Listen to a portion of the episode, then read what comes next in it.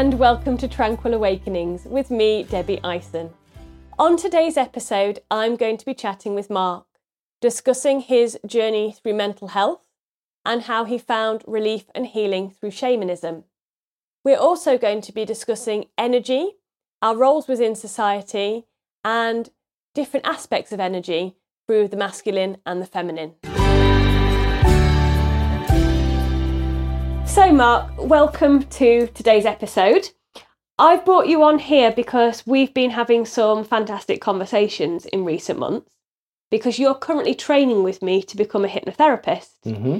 And I think your journey's been really inspirational because you've had a lot to deal with personally and you've used lots of different methods to help you with that. Yeah. And now you've also progressed that so that you're wanting to go out there and help others and make a positive difference. That's right. Yep. Yep.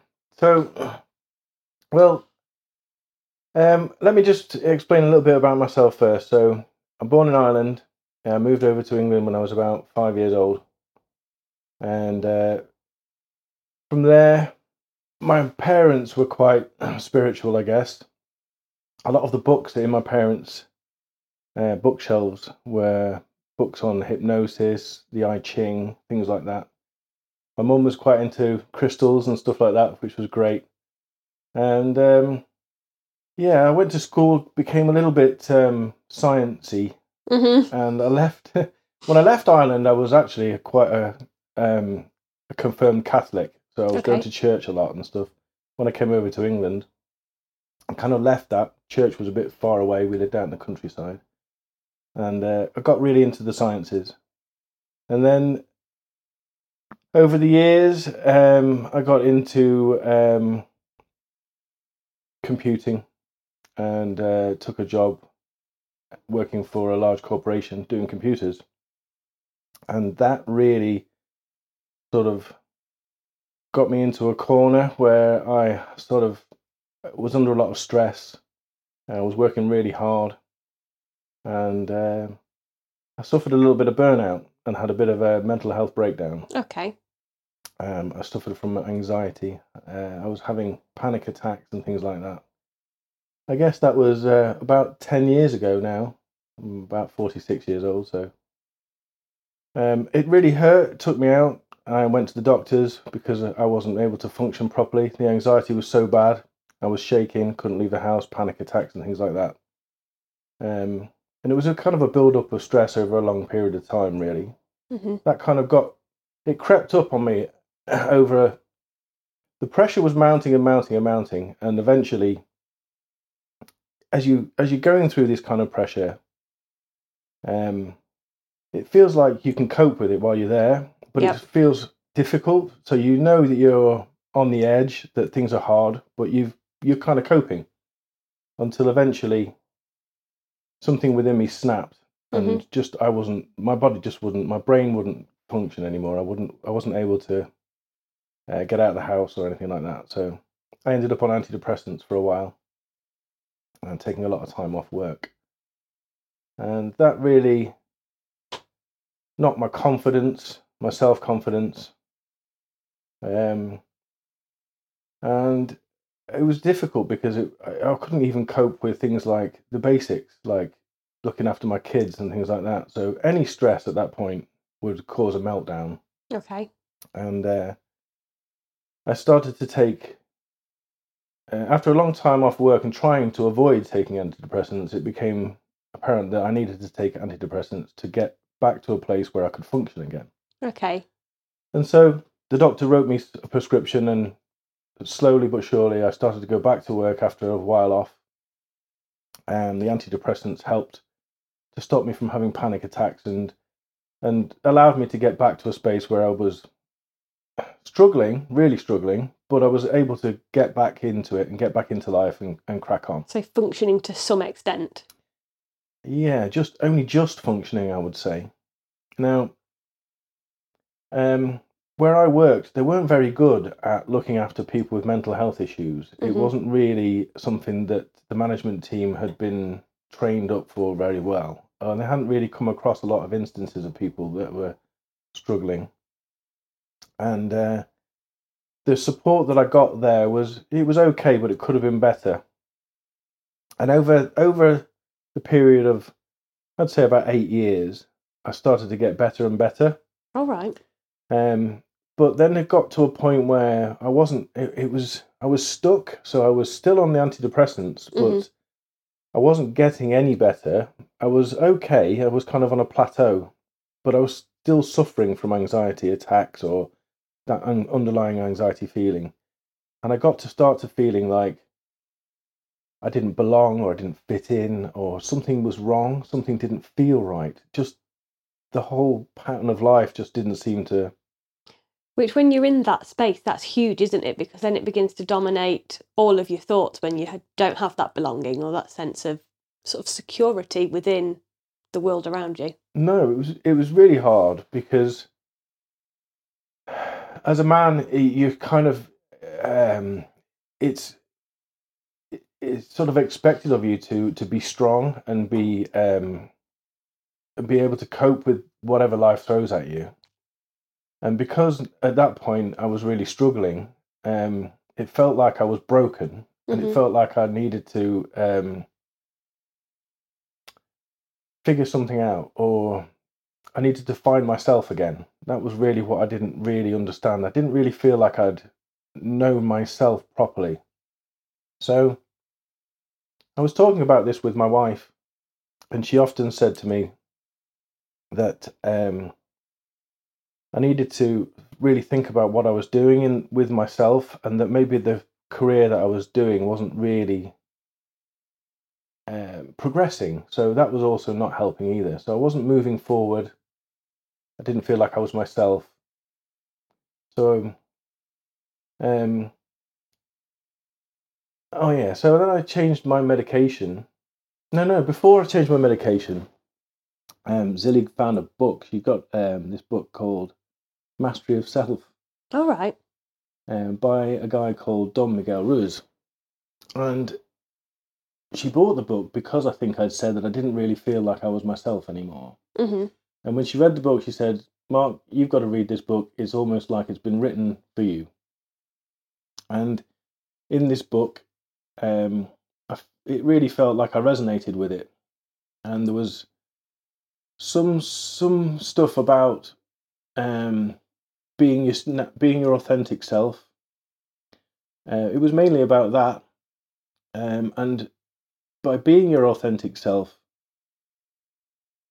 and that means living your true self. So hmm um, things like uh, how you look at relationships um, and stuff like that.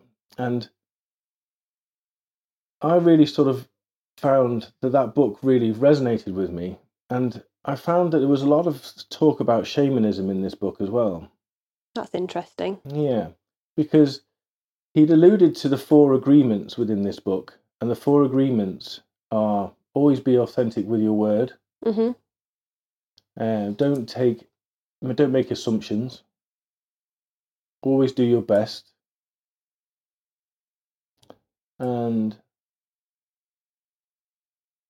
uh, oh, but there's a fifth agreement, which is uh, listen but be skeptical. Yep. I forget the uh, I forget the fourth one now offhand.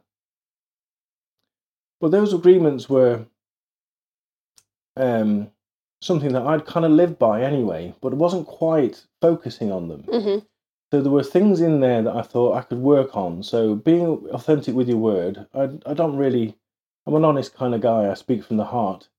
So there wasn't a terrible amount of work to do with that. But there's a second part of that which is to be not to gossip and things like that. So not just lying or being nice to people, but not to gossip. And that was really important.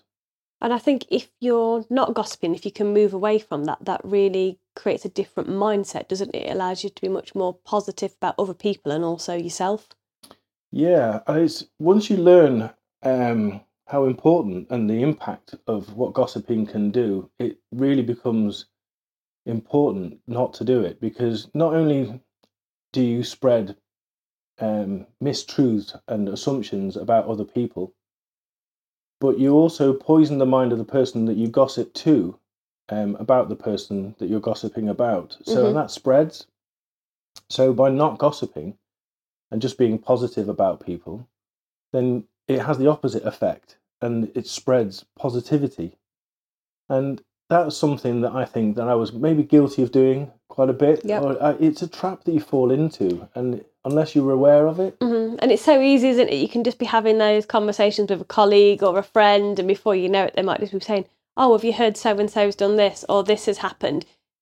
And you've ended up going down this sort of rabbit hole before you know it, and you've found out all sorts of information about somebody, or you're sharing what you know, and like you say, it can be quite negative then for everybody involved. That's right. And the person that you're talking about isn't there to give their side of the story either. So it's a one sided view, I guess. Uh, that was something that I had to work on. Um, once I'd read the Four Agreements, because that's an actual book in itself, um, I started to think shamanism was really interesting Mhm. because I was starting to get results from doing these things. Um, so just be by living mindfully about those four agreements, or the five agreements as they are now. Um, and I started to find that I was coming into myself. Things were connecting, and I felt drawn towards shamanism because the more I learned about what shamanism is, which is kind of it's a belief system and a way of um, living that works in a healthy way and promotes a healthy way of living both mentally and physically. Okay. And so I, um, I was reading these books and I, I'm a bit dyslexic, so I don't often read. I'm, I tend to read audiobooks or listen to audiobooks. I'm the same. But after the after the uh, after the first book, you know, I read that within a few, you know, a week or two, and and then while I was reading that, Tilly was reading the next one. My wife Tilly, so she once I'd read that one, I'm that was really good. I really connected with that one. She'd go, well, what about this one? And then book after book after book, and so I started to learn a lot more about shamanism, and then I found that there's a whole technique involved. So the Toltec shamans were masters of um, psychology in a way. So they developed techniques and um, ways of dealing with deep psychological issues. So you could do things like shamanic journeying to um, bring back parts of your personality that may be de- suppressed. Yes. And I think I do that quite often with the transpersonal approach, particularly when I'm using hypnotherapy. And I stumbled across that sort of by working with my clients, and that's what they needed.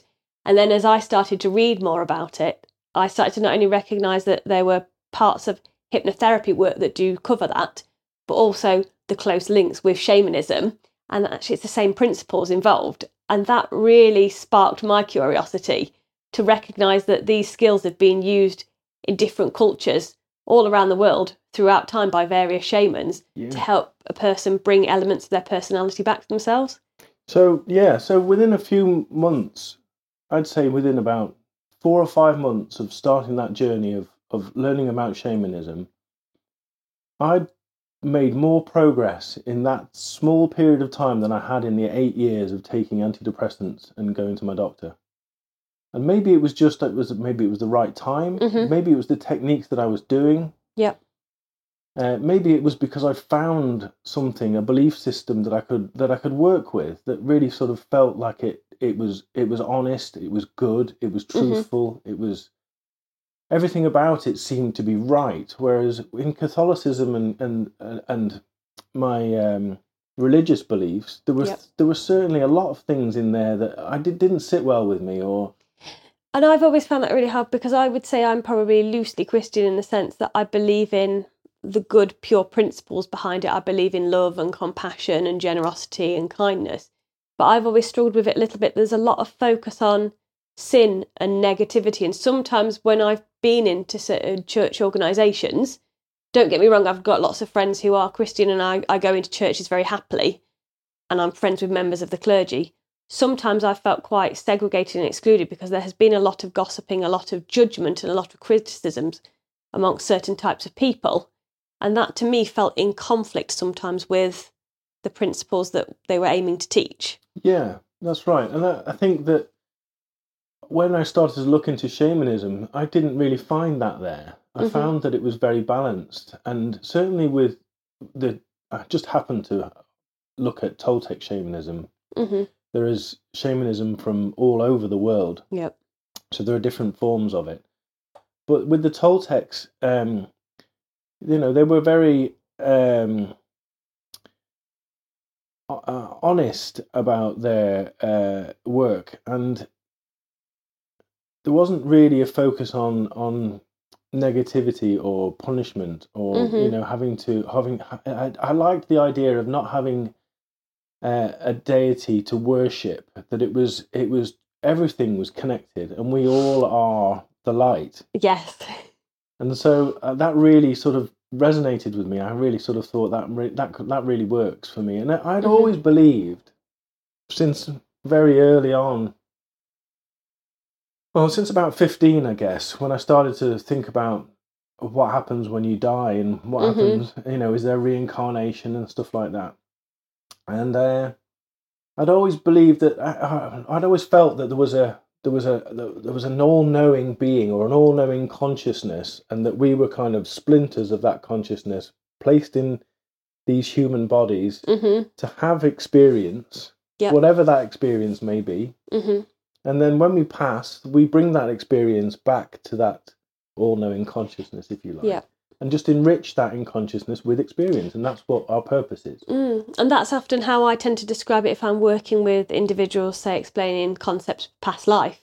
I explain that sort of that perhaps there is this source energy there that it's almost like reading every single book in a library. You might have all the knowledge in the world, but without the experience, you don't necessarily know what it feels like. There's a difference knowing than what there is being absorbed in a situation.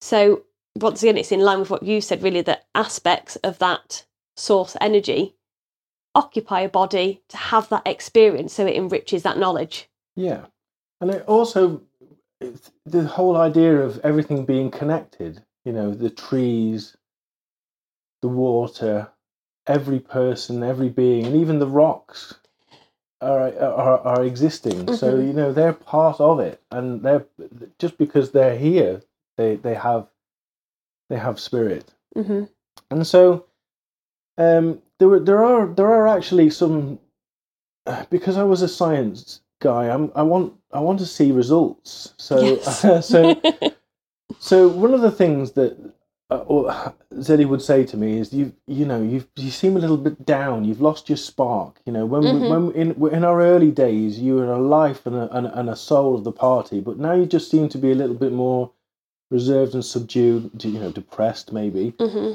And I was thinking about this, and then I I did a read about soul retrieval, and that involves basically you relax, get into a meditative state, hmm um, and the shaman guide would take you on a like an imaginary journey inside your mind uh, to what's called they call it the lower world, Yes. where you um, you do sort of shadow work, so work on yourself Mhm. in the lower world.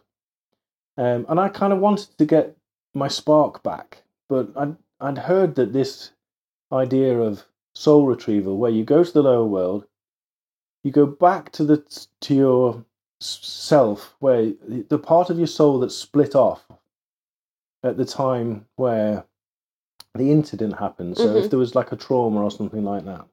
Well, for me, there wasn't really a, specific time. It was more over a long period of time that I Yes. like I'd lost my spark. So I went on this journey. Um, I ended up meeting a younger version of myself in a cave, hmm and we had a chat about things. Um, ex- he sort of explained to me why he was there, why he'd decided to hide away. Uh, we discussed it and made friends again, and then uh, the guide merged us together. So we became one. And then when I came back out of the lower world and back to awakeness from Yes. from the uh, from the journey, um, it was almost instant the change, hmm and that was really surprising to me because it, it, it, it was so quick and just instant. that I thought, what can possibly, well, how can this not be more common or more known about? And I find that the same because I do it often with clients. I've done it with myself as well. But particularly, we'll go and retrieve those other aspects of the soul and the essence and energy. And instantly, the person in front of me, their eyes are sparkling. A lot of their wrinkles and creases and the tension fades away. They look and feel like they've got more energy and more life in them and it's so instantaneous. You think, wow, how is this not more recognised and not more widely used? Yeah, or just how can it be? Because you know, after losing my spark for over ten years, fifteen years, to then in one hour session, guided by a guy on YouTube. Yes. Uh, and then that change was instant. So then I took that and I sort of thought, right, okay, well, this is really interesting. I want to know more. I want, I want to know it all. Oh, I absolutely. I want, I I'm, not, I'm, I'm in this now. this is. I'm serious about this. I want to learn it. So, so then I joined a, a an online shamanic uh, practitioner course, and I got right into it. It was it was great. Um, learning about it, and as I was learning through the through the course, uh, I was making and much you know strive massive improvements with my mental health. Hmm um, and then once that course was drawing to an end i was kind of thinking well i um, i'm only halfway through my working career at the moment and i'd kind of like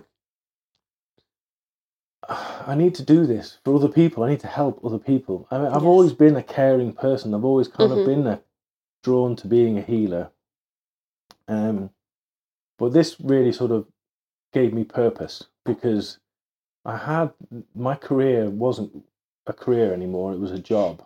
Yep.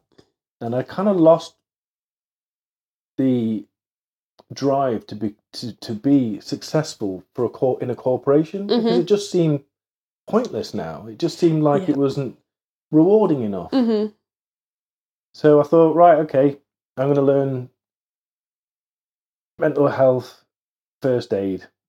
And then I thought, okay, I'm going to learn counseling skills. So I did a counseling skills course. And then I thought, okay. And at that point, I was kind of going out a bit more and meeting people that were like minded. So hmm uh, going to spiritual shows, crystal Yes. shows, and things like that. And that's where, that's where I met Exactly. And um, it was actually you did a talk on the Dark Night of the Soul, oh yes, I remember you were there. and that really made me quite emotional Mm-hmm. because I really thought, well, wow, you know, I'd been through that. That mental health breakdown for me was my dark night of the soul. That was Mm-hmm. what woke me up. That was what gave me the motivation to to look for a different path, a better path. yeah. Um, and you know, these crystal shows, there are a lot of different modalities, and some Mhm. some I get on well with, some I'm a little bit more skeptical about. Yes. But what I was looking for really was a way of because this spiritual people are not a very common set of people. The majority of people out there are still kind of not. And I forget that. I think Awake. because I'm I do my career, I have my career and it is helping people and serving. And then I have lots of friends who are spiritually minded and then lots of other therapists and practitioners I know. That's my reality now and I forget that the majority of the population are maybe not of the same ilk as us. That's right. Yeah.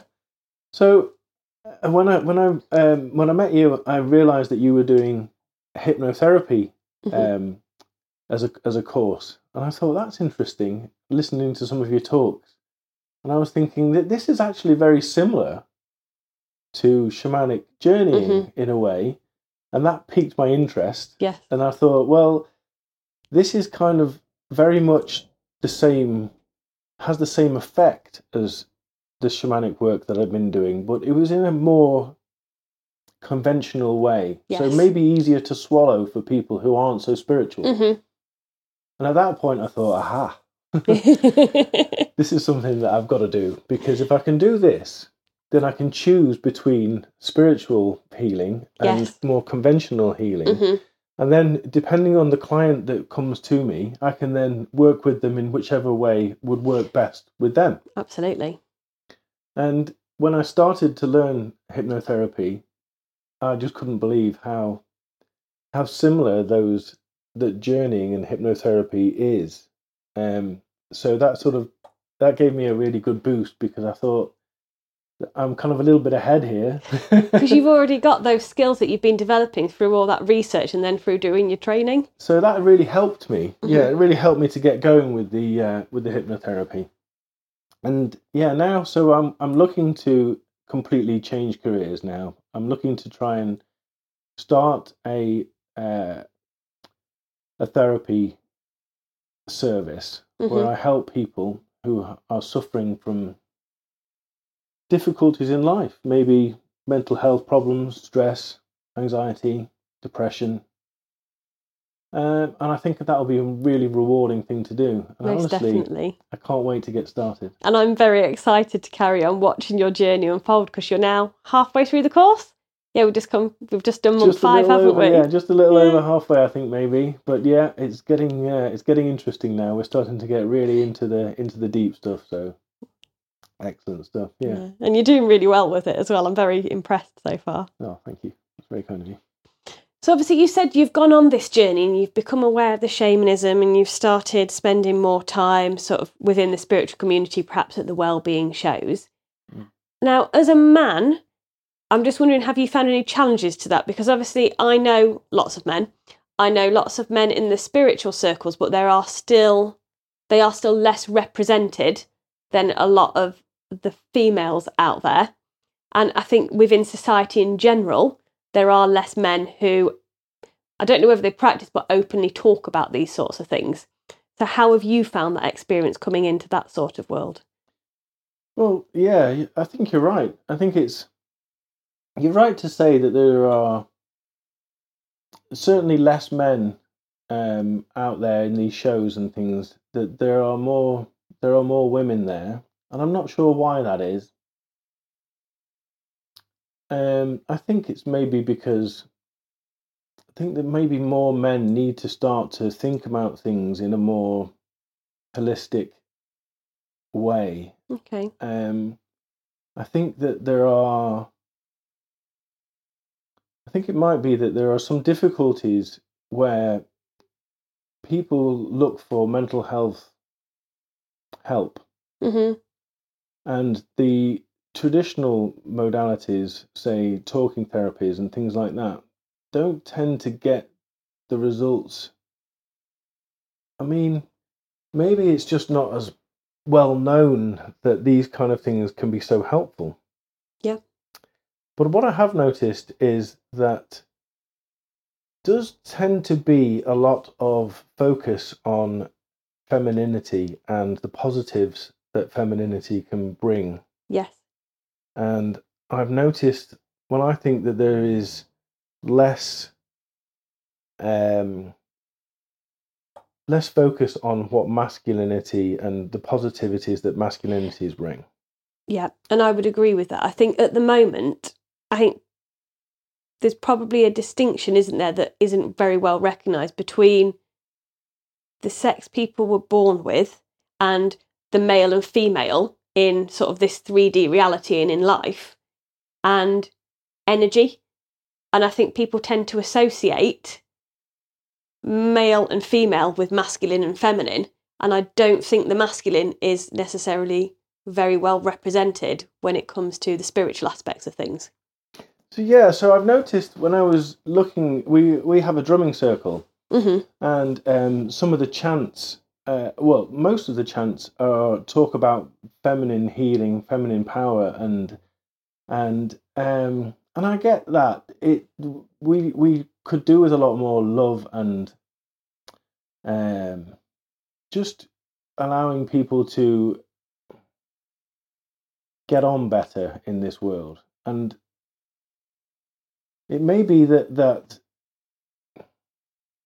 femininity is something that we could we as men could do with being a little bit more feminine hmm but i think that as a man when we um, don't balance that up with uh, being promoting the masculinity side of things hmm it tends to make well, it makes me feel a little bit alienated and a Yes. little bit a little bit marginalized. hmm So there are a lot of a lot of the songs and the drumming chants that we do at the drumming circle talk about uh, feminine healing energy and things like that. And then there's not a lot of reference to men in that. hmm Uh, but also, uh, there was a con- this concept of feminine healing energy is strange to me because, to me, source is neither masculine nor feminine. hmm Um, we are male and female, Yeah. but the energy that's within us is neither masculine or feminine, and we all are on that scale of masculine and Mhm. feminine within ourselves. And some people are more feminine and still male, and some people are very male and very masculine. So Yes. it's, it's a it's a sort of a scale. And I don't think that healing energy as such is feminine. I think it's just healing energy. Mhm. So when I hear reference to feminine healing energy, then I think, well, is my energy not healing either? Yeah. And I think there's so many concepts in there. I think that's really interesting. So I think, obviously, you're just going to have to bear with me because these thoughts are all a little bit of a jumble in my head. So I agree with you. I think we are an energy and a source, and I don't think an energy has a masculine or feminine. I think energy is energy. And I think consciousness is consciousness. And I think consciousness, and we are a consciousness, doesn't have a race, a nationality, a sex, any of those other things. Hmm.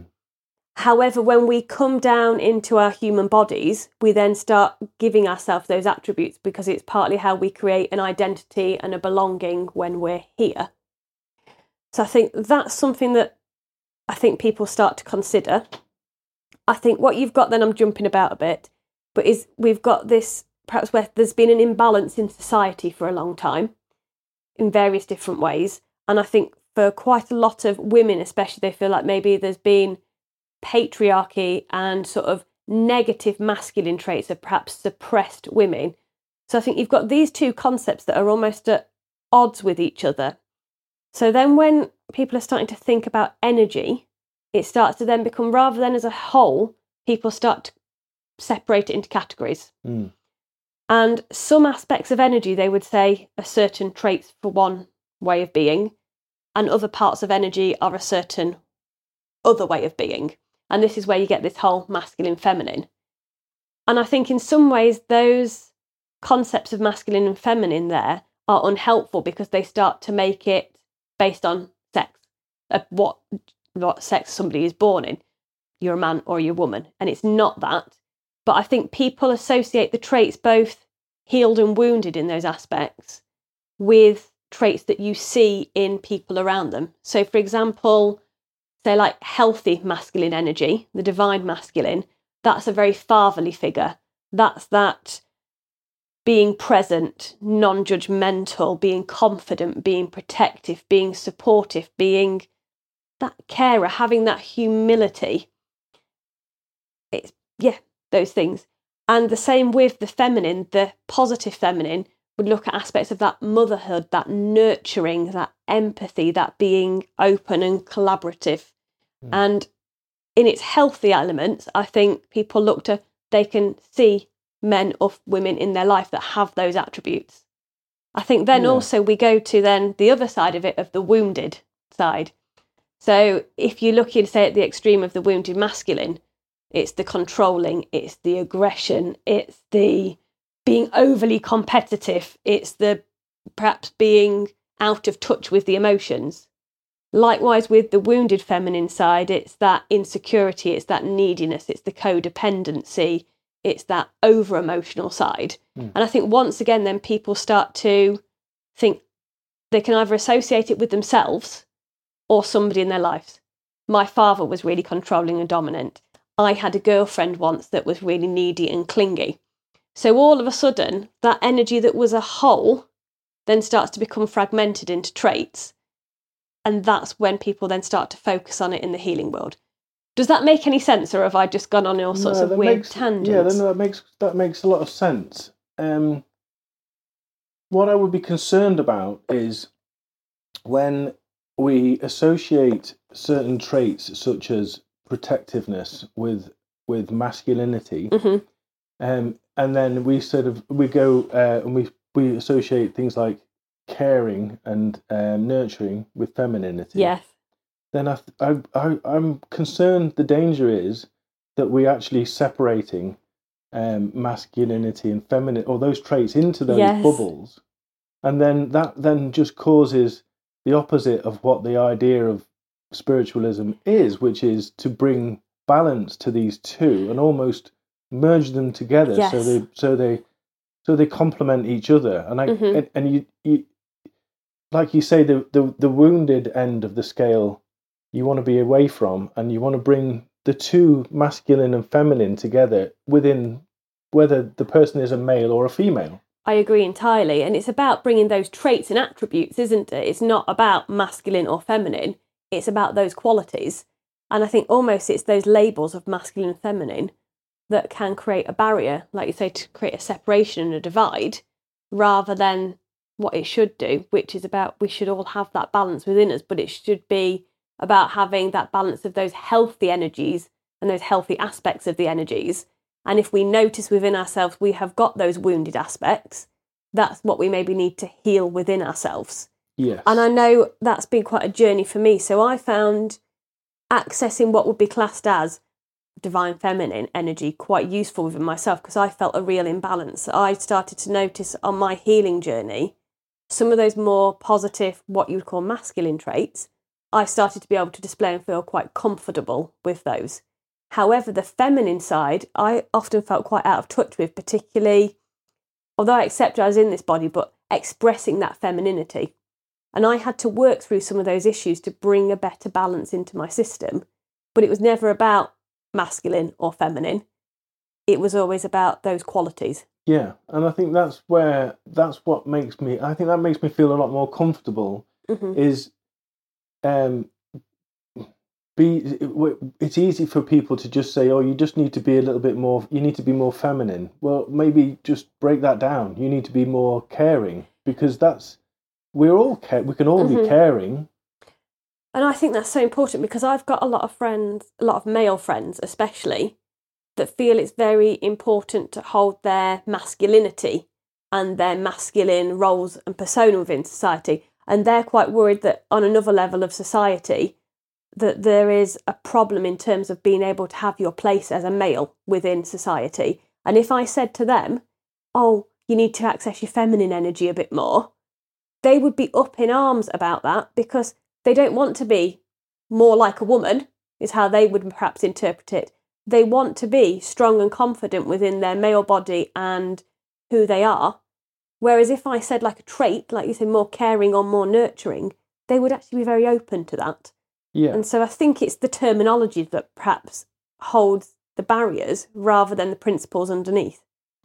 that's right. I think that, that for me when i think about it enough and i think about it down to to the to the nitty gritty the worry that that it's just pigeonholing those traits into uh, into female and male um, ends of the scale, hmm um, and, and then as a male, that you find that all of or a lot of the positive traits are very quickly associated with femininity, and then it's not that it's not that masculine traits tend to then become negative, hmm but just not so often referenced.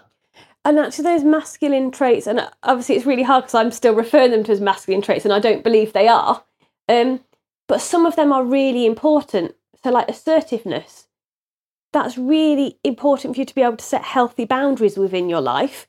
Um, because obviously, if you're too passive, then you tend to get walked all over. If you're too aggressive, then that tends to isolate yourself from other people. It makes you quite hostile. So, there are some of those traits that are really useful, regardless of what walk of life you're in, what body you're in. And um, yeah, sorry, we just got momentarily distracted. One of my plants has just started moving, and I think that plant wants to join in with the conversation. Just having a little stretch there. so yeah, Yeah, so yeah, it, I think also it can be difficult to talk about these subjects, especially in the current climate, where Yes. where um, toxic masculinity is very much in the in the social media Mhm. circles now. there's a big drive for um, for women to feel empowered and to feel uh, confident in being able to do the things that they want to do themselves. Yes. Which I think is great, and I fully support that. So, if you were to say, if you were to ask me, am I a feminist? Mhm. I would be. I would say, I agree with a lot of the things that feminists um, started off. You know, the, the being able to have the opportunity to do things that they want to do, hmm having no barriers to doing those things um it, it just that makes complete sense to me. Um but then there's kind of an over push hmm and i think that maybe th- that's kind of making some men feel a little bit pushed out. Yeah. um so yeah I, when i go to the crystal shows i'm often looking for pendants that are a bit more masculine and things like that. And actually what i'm maybe thinking is that's something that maybe i should be bringing That sounds amazing. And I think going back to what you say about sort of what's going society as a whole, I think if we could get the spiritual side right, then that could be very profound for people because at the moment, I think men and women in general are feeling quite lost. I think there's this, there is a battle of trying to gain rights, trying to gain freedoms, trying to fit in the world. It comes to that sense of identity.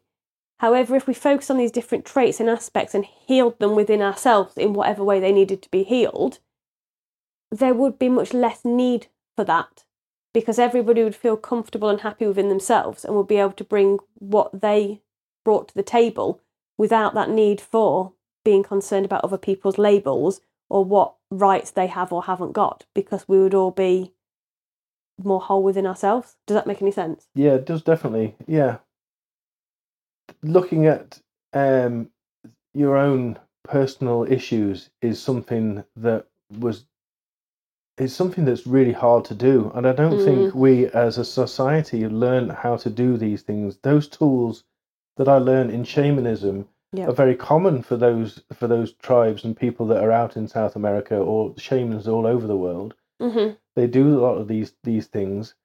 Um, I don't think I think they're kind of it's almost like it's a lost art now, and I think that it's time that these these modalities, these these techniques that work so so well, and certainly for me, so poignantly, so quickly, to get those back out there into the wild and and and more common, so that more people can find the right path and heal themselves. Yes. because that's the other thing that I found as well with with the spiritual path that I was on was I didn't need to have a a church or anything like that. I didn't need a doctor to give me pills. I needed to do the work on myself. And once I'd learned the techniques I needed to do that work, it all snowballed very quickly. hmm And so, yeah, I think for me, spirituality was a turning point in my life. Finding spirituality, finding my feet, finding a finding a um, a group of people that were like minded as well has a massive Yes. has a massive impact.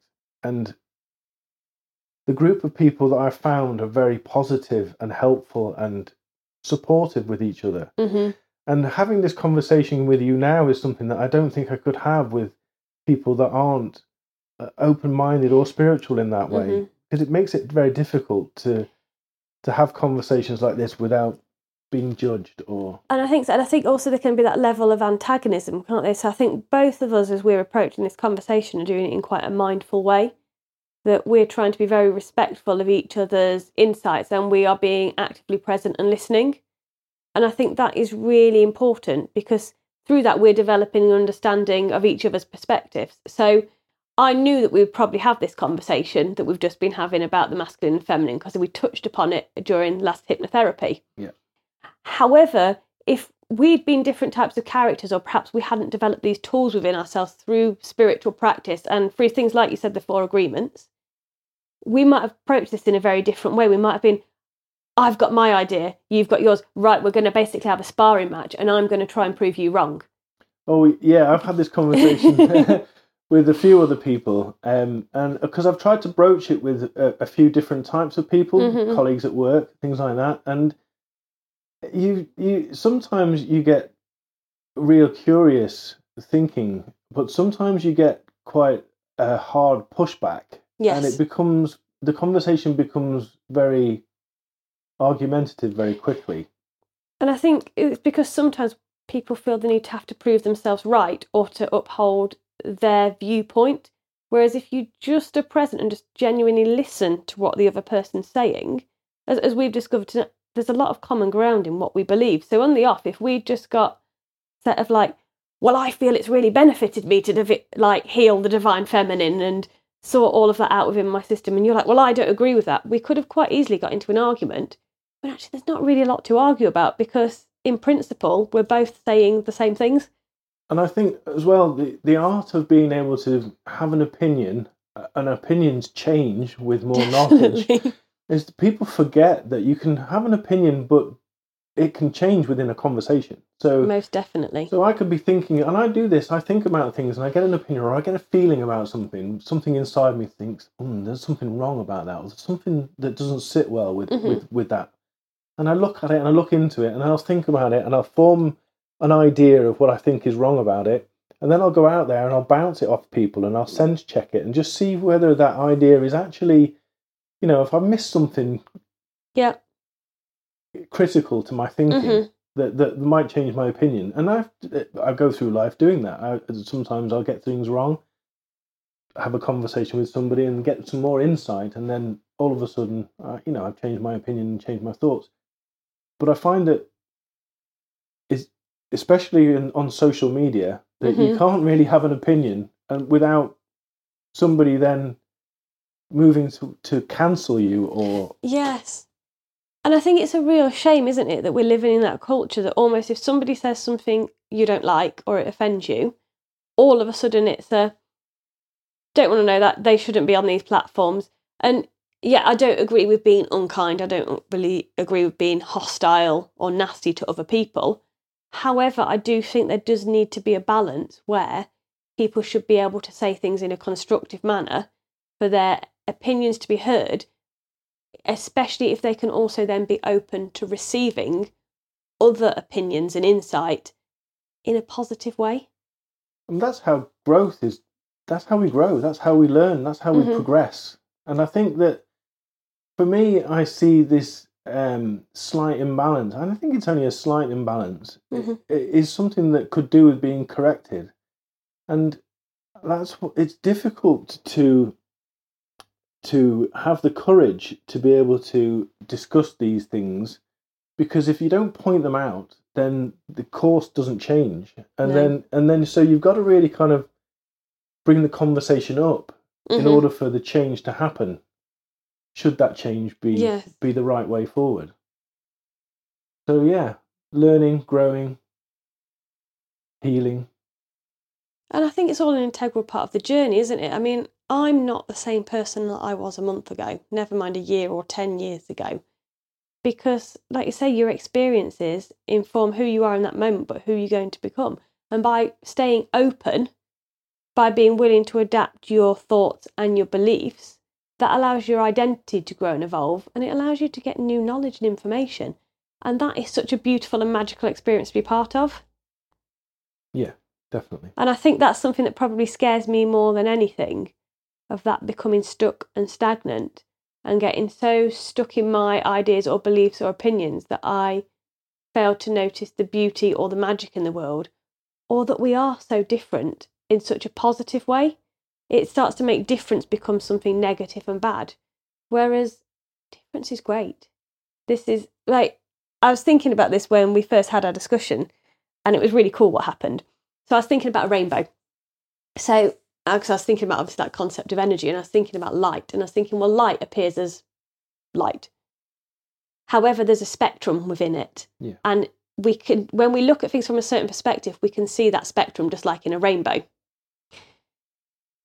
And I think that's what we're like as people, but you need all aspects of that rainbow to come together to make that light source as a whole. And then I got thinking even further, and I was thinking, but what would happen if certain frequencies of that rainbow and that light got polluted or contaminated? And all of a sudden, because they got polluted and contaminated, they could no longer come back together as a whole. And that would be a real shame. And I was thinking that's what we're like as people. So we have it going on within us. So because we get different parts of ourselves, different aspects of ourselves wounded, they become separate from the whole, just like you've explained Yeah. with the soul fragmentation. Mm. But then on a societal level, that takes place as well. So we get different groups and different splinters breaking off that feel hurt or wounded by other groups. And then all of this conflict emerges and it creates that separation. And I don't really think that's where we're meant to be. And I don't think that's where any of us really want to be either. We all need to be recognizing yes, we are different. And we need all of that difference to come together collectively as a whole to create that thing that's beautiful and magical and lights up the world. And that's that consciousness or source energy.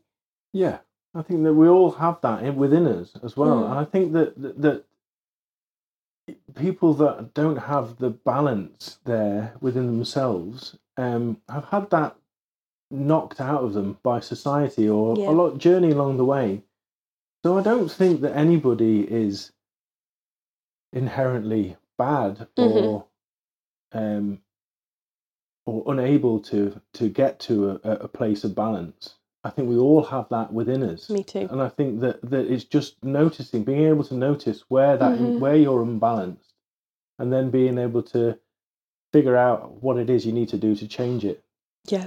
And that's the thing, isn't it? It's first that noticing and then that recognition and then putting that action into place. And when we do that, we can create massive shifts within ourselves.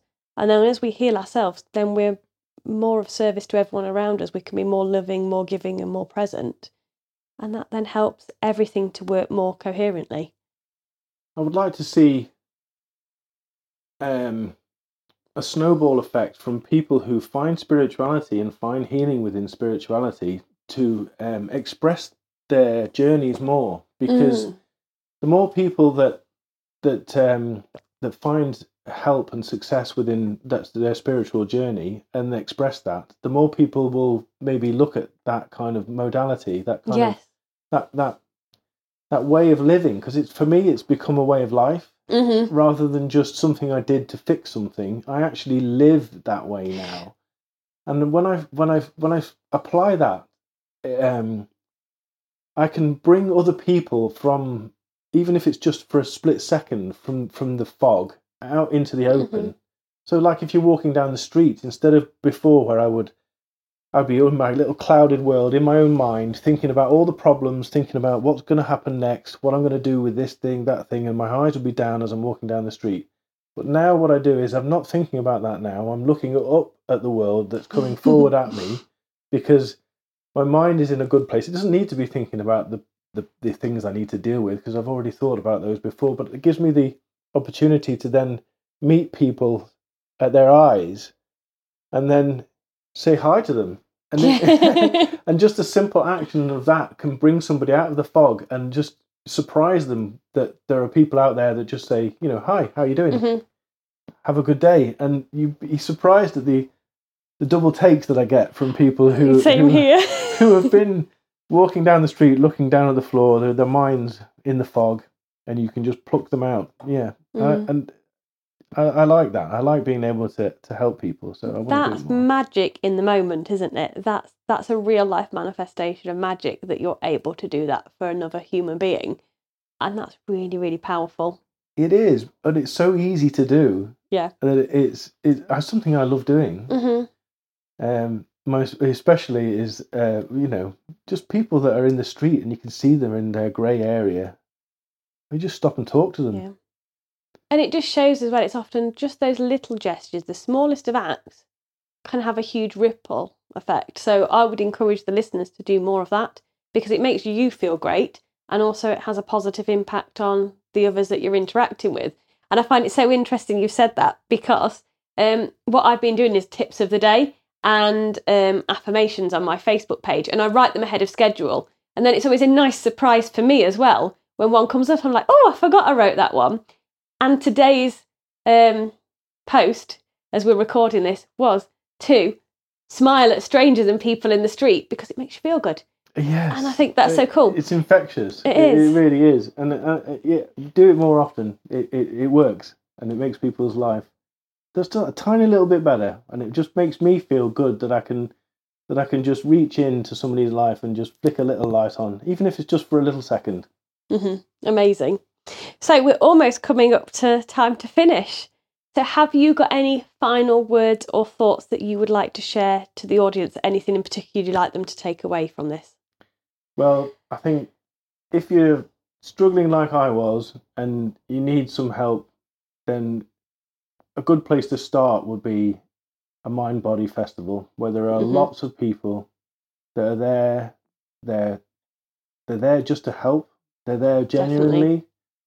They can help. They have helped me. hmm Um, and it might be something different to what you've been used to going to the doctor and just using conventional medicines got me to a certain point but the real work was when i started to do work on my soul work on my spirit hmm so go for it And I think that's a really good point that you've made that obviously I've been part of the wellbeing community now for a few years doing the shows. Um, before I was going around just as a visitor, and now I obviously have a stall there. And there are so many people there that have just genuinely want to help and make a difference to people. And I think if you can go to those places with an open mind, it helps just to open you up to what's out there as well. Because, like you say, we tend to be given the you go to the doctors and you get a pill. But there's so much more there's so many more options out there. So by going to those places it just gives you ideas. And it might just be you have a brief conversation with a stallholder that makes you think oh i need to read this book or that's a way that i could go. Yeah, likewise you might have a chat with somebody and think oh do you know what? That's really not for me. Absolutely. equally that's useful because then it shows you there's a different path that you could take that might be more beneficial. But yeah i agree with you completely yeah thank you so much for coming and chatting today i've really really enjoyed it it's been wonderful talking to you thank you for having me on Yeah, and you'll have to come back another day because I'm sure as we get going with these conversations, they could go on for many hours. thanks So, whatever you're doing out there, I hope you're having a great day and I look forward to speaking to you soon. Take care and bye bye for now. If you enjoyed this podcast, please make sure you subscribe on Apple Podcasts. If you are interested in what we do, please go to my website www.tranquil-awakenings.co.uk. As well as information on the therapies I offer, there is also links to my past life regression therapist program and my professional hypnotherapy training programs. If you are looking for online training for self development, please go to debbieison.thinkific.com. And also remember to follow me on social media. Simply on Facebook, type in Tranquil Awakenings to find my business page, and I'm also on Instagram. I love hearing from you. Please do send any comments or questions. And if you have any ideas of what you would like me to talk about on future episodes, please do send me a message.